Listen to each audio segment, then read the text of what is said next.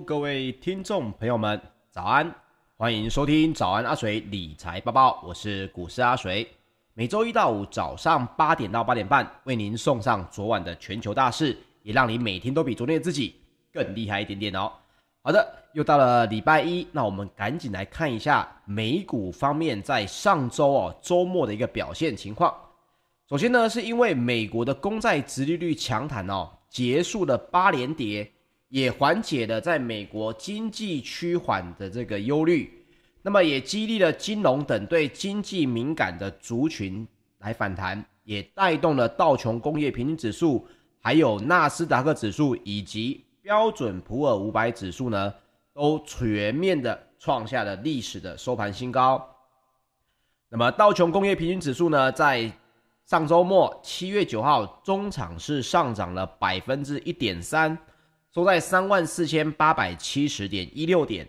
创下了历史的收盘新高，也收复了在上个礼拜五哦，大家看到的这个上周呢，美股呢曾经一度是大跌，但是现在就全面的收复，也是这个连续第三周的周 K 收阳哦。那么另外，纳斯达克指数也是上涨了百分之零点九八，收在一万四千七百零一点九二点。也创下了历史的收盘新高，周 K 也是连续第三天、第三周的走阳。标准普尔五百指数呢，则是上涨了百分之一点一三，收在四千三百六十九点五五点，也创下历史收盘新高。费城半导体指数是上涨了百分之一点七二，收在三千两百七十八点三九点。但是呢，四大指数当中，只有费城半导体指数的周 K。是下跌了百分之一点一三，那么也受到了获利了结卖压出笼的影响，已经连涨八个交易日的美国公债价格九号拉多涨多拉回，那么路透社的报价也显示呢，纽约债市在九号尾盘时，美国十年期公债殖利率跳涨了七个基点，来到百分之一点三五八，结束了连八跌。那么八号的盘中最低曾经跌到百分之一点二五哦，创下了二月十六号以来的盘中新低。那么连跌的天数呢，总共有八天，也逼近了二零二零年三月三号为止的这个九连跌。所以各位应该也可以看到哦，美股呢现在又回到了像是年初时候的这个情况哦。各位应该有印象，当时候呢，美国的公债殖利率哦，影响整个美股的情况非常的大。但是我也认为呢。就如同上一期的节目跟大家讲的，现在就是在高点哦，大家是属于获利了了结的这个所谓的卖压，所以你看它后面也写到今天的新闻就马上写到说哦，受到获利了结卖压的这个出笼影响，所以不管是公债还是股市呢，在近期绝对都会遇到这个情况哦，它的震荡会稍微比较大一点，主要还是来自于整体这个美股投资人的情绪哦。因为这个情绪如果在于高档拉回的情况下，持续的出现坏消息，那大家就可能有可能会不敢再次进场。所以呢，市场现在为止呢，还是要靠着这个比较好的经济数据，还有这个就业的这个数据哦，才会让美股呢稍微比较更强劲的这个走法有可能继续延续下去。否则，你一旦拉高到历史新高点，还是有可能会引发另一波。有可能因为数据不佳而想要先获利了结的投资人哦，那么也因为美股呢近来的就业跟服务业的数据呢，也是令这些美股的投资人担忧，经济的复苏力道呢，会觉得有没有像原本想象的这么强劲，所以才会带动了公债的价格走扬，殖利率下挫。那么随着上个礼拜殖利率开始强弹呢，原本备受压抑的标普五百。金融股呢，在九号也应声跳涨了百分之二点九，创下今年三月一号以来的最大单日涨幅哦。那么能源跟原物料以及工业族群呢，也都同步的走扬。那么包括了摩根大通在内的大型银行股，在下这一周呢，就是开始第二季的超级财报周要揭开序幕了。那么路透社也报道呢。根据路孚特的数据也显示，分析师普遍预测标普五百成员在第二季的每股盈余将会年增百分之六十五点四。那这个数字是高于在第二季刚开始预测的百分之五十四的成长率以上，还要再增加将近十一个百分点哦。那么就要看一下路孚特的这个数据呢出现之后，真正的超级财报周的这些大型银行股哦，它的每股盈余能不能年增超过百分之六十五？如果可以的话，我相信对于美股呢，要接下来再创新高哦，这个几率就是很大的，因为它这个实际的数据呢，是会非常吸引这个投资人再次留在市场里面的。那么其他对于疫情敏感的类股呢，在九号也出现了强弹的走势。包括了皇家加勒比邮轮，还有赌场的运营商呢，永利度假村也分别上涨了百分之三点六二以及百分之一点九八。美国航空跟联合航空也分别上涨了二点多个百分点哦。那么在个股的变化方面呢，通用汽车是上涨了百分之四点八六哦，所以也看到说这个相关的这个像是 Webbush 呢，也把这个股股票。评为买进哦，直接说了，等到投资人理解该公司对科技电动车的革新程度，那么股价呢就可能还有望跳涨，要超过百分之五十哦。这个是 Webbush 啊，对于这票股价通用汽车的这个评价，这个也分享给大家。那接下来我们来说一说哦，这个美国跟台湾现在非常热门的这个钢铁股在一起。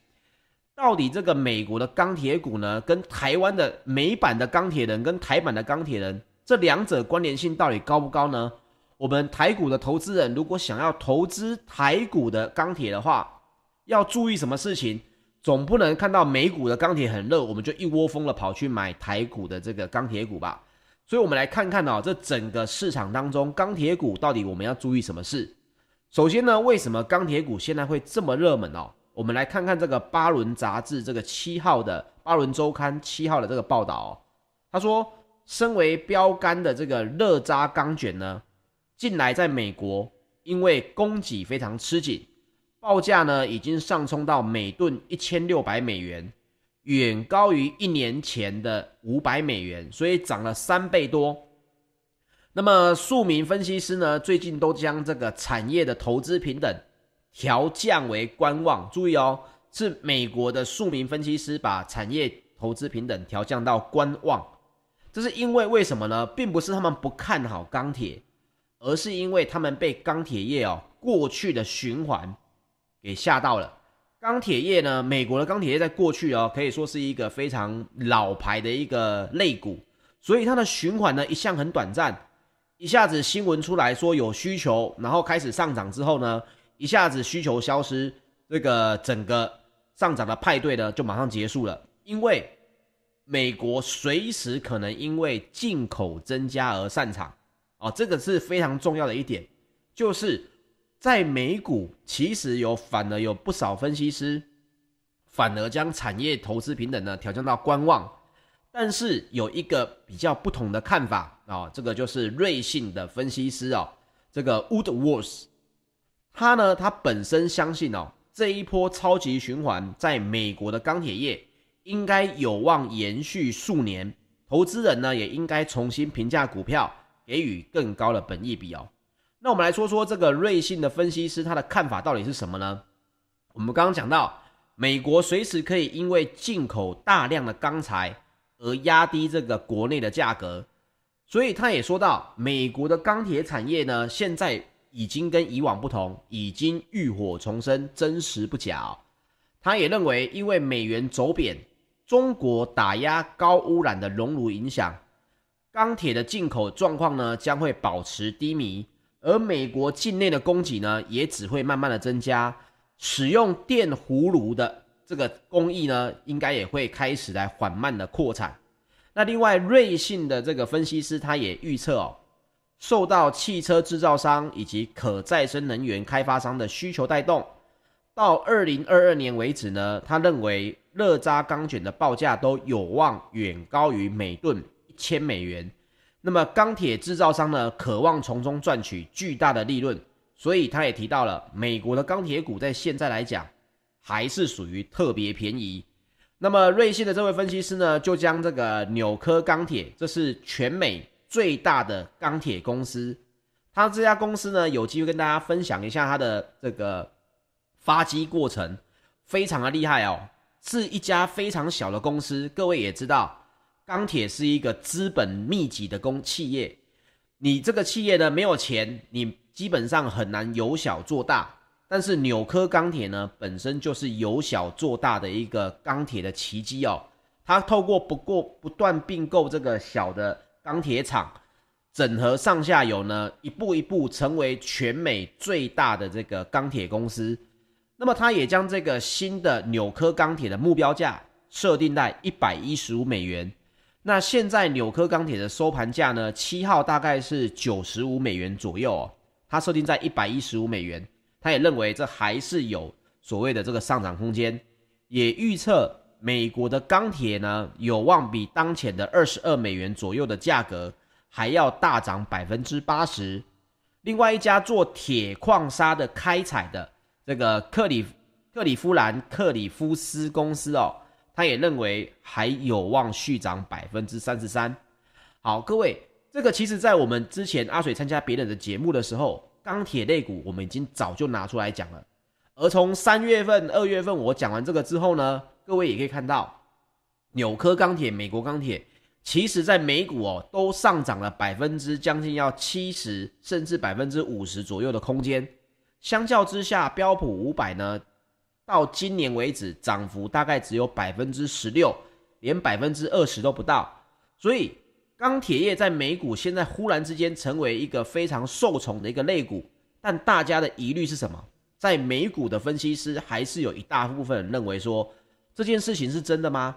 真的我们就不会进口大陆的这个钢材了吗？那我们要来讲讲，这是美版钢铁人遇到的一个情况，台版的钢铁人到底是怎样的情况呢？首先，我们跟大家来说一下啊，整个。钢铁的炼制呢，其实分为所谓的高炉跟刚刚提到的这个电弧炉，也就是电炉这两种。那电炉呢，主要都是用这个所谓的高压供电来炼钢哦，它把电流通过了这个什么人造石石墨电极啊，以及废钢的原料来产生电弧。那这用这个电弧呢，把废钢给溶解，这就是电炉。同样的，它也是各位看到。可能在钢铁炼铁厂呢，在室内做的一个情况比较类似室内的。另外一个高炉呢，高炉哦，它的原料哦是用这个铁矿砂。那它的这个做法呢，也可以你要去可以了解一下，它基本上呢，它非常产生非常大量的二氧化碳。那么当然也就会有大量二氧化碳排放的这个情况。所以高炉呢，在目前来讲，它已经属于比较不环保的一个相对的情况了。那大家所以现在在研发这个所谓的这个炼炼钢炼铁呢，都是透过所谓的电炉哦。那好，问题来了，电炉是一个环保制成，那为什么不全面淘汰高炉呢？这是因为电炉要制钢要有两大条件，这个大家就要注意了。第一。国内的废钢量是不是足够？我们说过了，我们如果使用电炉来制钢的话，我们用的不是铁矿砂，铁矿砂是高炉使用的，但是高炉本身又会产生大量的 CO2，所以一直被环保团体给诟病。那么现在你要用电炉呢？它是环保制成，在美国也是发展电炉居多，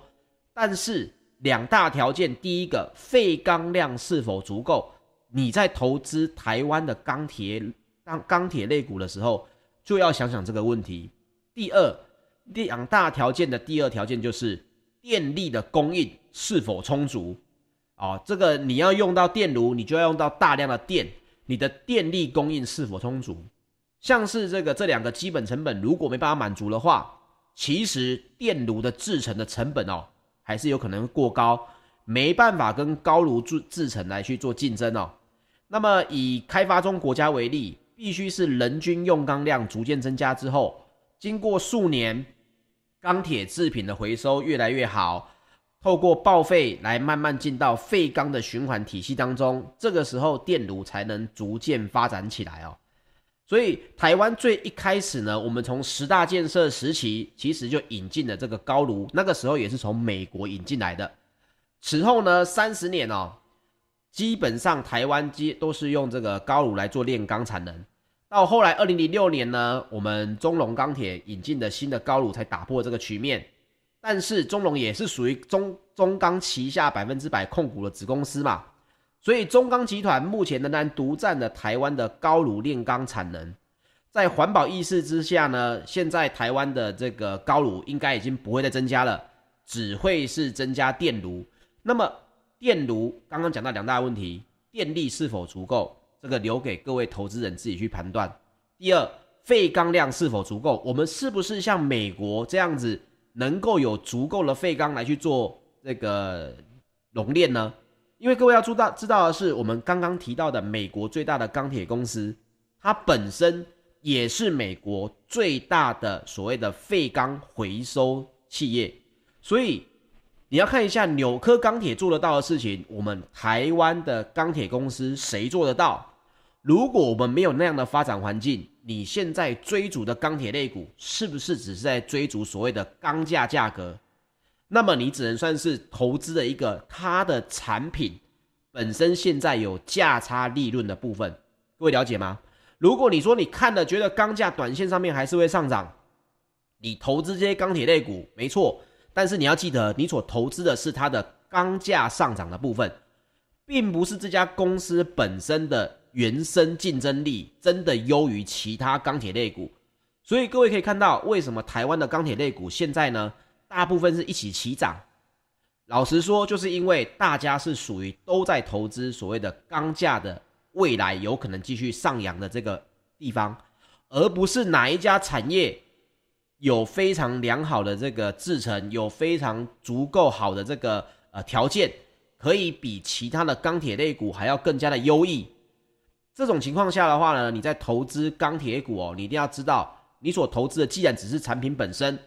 那么你就不应该用长期投资的观念来去看哦。这点是我跟市场上面大部分人。讲到钢铁股哦，比较不同的看法，因为电炉制钢这两大条件绝对就是物理限制，也是基本限制。废钢量是否足够，电力的供应是不是足够，这两件事情才是电炉制钢一个未来发展最大的一个限制哦。像中国大陆，其实现在他们的这个电炉钢呢，比例也不高。我当时我现在拿到的资料是，电炉钢的比例只有百分之十左右。所以你看到中国大陆为什么要进口非常大量的铁矿砂？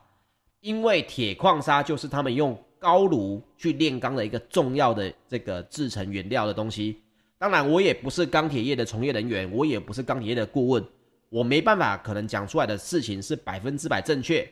可是就我们现在来看这个客观的资料来显示，面临的问题大概就是这一些。你看到美国的钢铁人非常厉害，你想投资台湾的钢铁人？你就要注意这两者的这个条件差异还是有点不同哦，这一点是提醒大家在投资钢铁股的时候要注意的事情了。好的，接下来我们来说说欧股方面，在先前呢，市场是担心 Delta 病毒株恐导致全球的疫情再起，危急的经济的复苏，引发美国公债殖利率加速的下跌。不过，随着美债殖利率呢，在上周末是跌时跌势暂止。投资人呢也可以稍作的喘息，在上周五九号，欧洲股市也跟随着美股的走势，从昨天的卖压当中来反弹的收高，也因此泛欧的 STOXX 六百指数是上涨了百分之一点三四，在前一天是重挫了一点七二哦。那么以在所有类股当中，矿业股的表现也最佳，领涨了百分之四。旅游类股呢也上涨了百分之一点三，主要是受惠于英国考虑松绑国际旅行的限制。那么德国的 DAX 指数也是上涨了百分之一点七三，法国的 CAC 指数则是上涨了百分之二点零七，英国的 FTS 一百指数则是上涨了百分之一点三哦。以看到这个欧股跟美股哦，它有跟着反弹的情况下，今天的台股呢，有望呢，也跟着像类似欧股的情况呢，应该是能够做一点小幅的上涨，甚至可以可以看到啊，可能跟上个礼拜大跌这个情况呢，刚好会是一个逆势的形态啊。不过短线上面呢，还是在回测月线，那么投资台股的这个朋友呢，还是要注意回测月线的情况喽。那我们继续回到欧股哦，在经济数据方面，英国的国家统计局公布的数据也显示，受惠经济解封带动了英国的服务业景气回温。在二零二一年五月，英国的国内生产毛额呢是月增了百分之零点八，但是呢增速比四月的修正值百分之二还要趋缓哦。所以这个数据呢，包括国民生产毛额在英国的国内月增值，如果没办法继续增加的话，在接下来这些数据也可能反而反过来拖累这个股市的表现哦。那么在个股方面呢，汽车大厂福斯在公布的初步的财报之后，汽车制造商的股价呢也受到了提振，因为财报显示。福斯上半年的营业利润呢，达到了一百三十亿美元左右，原因呢也包括了缺车的情况有所改善。不过，该公司也提到，全球半导体生产瓶颈出现转移，也恐怕会影响到下半年的营运表现。接下来我们来说说石油方面，纽约商业交易所的八月原油期货在七月九号收盘是上涨了百分之二点二。来到每桶七十四点五六美元，那么这是受到了美国库存下滑以及需求增长的激励。另外，欧洲的 ICE 期货交易所近月的布兰特原油期货则是上涨了百分之一点九，成为每桶七十五点五五美元哦。所以看到 OPEC 的这个相关会员国还是继续在吵啊，还是没有这个想要再开下一次会议的这个情况出现。所以呢，纽约商业交易所是受到了美国库存下滑的这个影响，相对的呢，油价在短期之内还是有可能会上下震荡在七十五美元附近哦，这一点就分享给大家。接下来我们说说金属方面，伦敦金属交易所在三个月的基本金属期货七月九号是全面上涨，这是因为大陆降准带来的提振，在铜的期货直接上涨了百分之二点一，来到每吨。九千五百一十四美元。那么，中国的人民银行在七月九号宣布，自七月十五号开始，将存款准备金率下调五十个基点。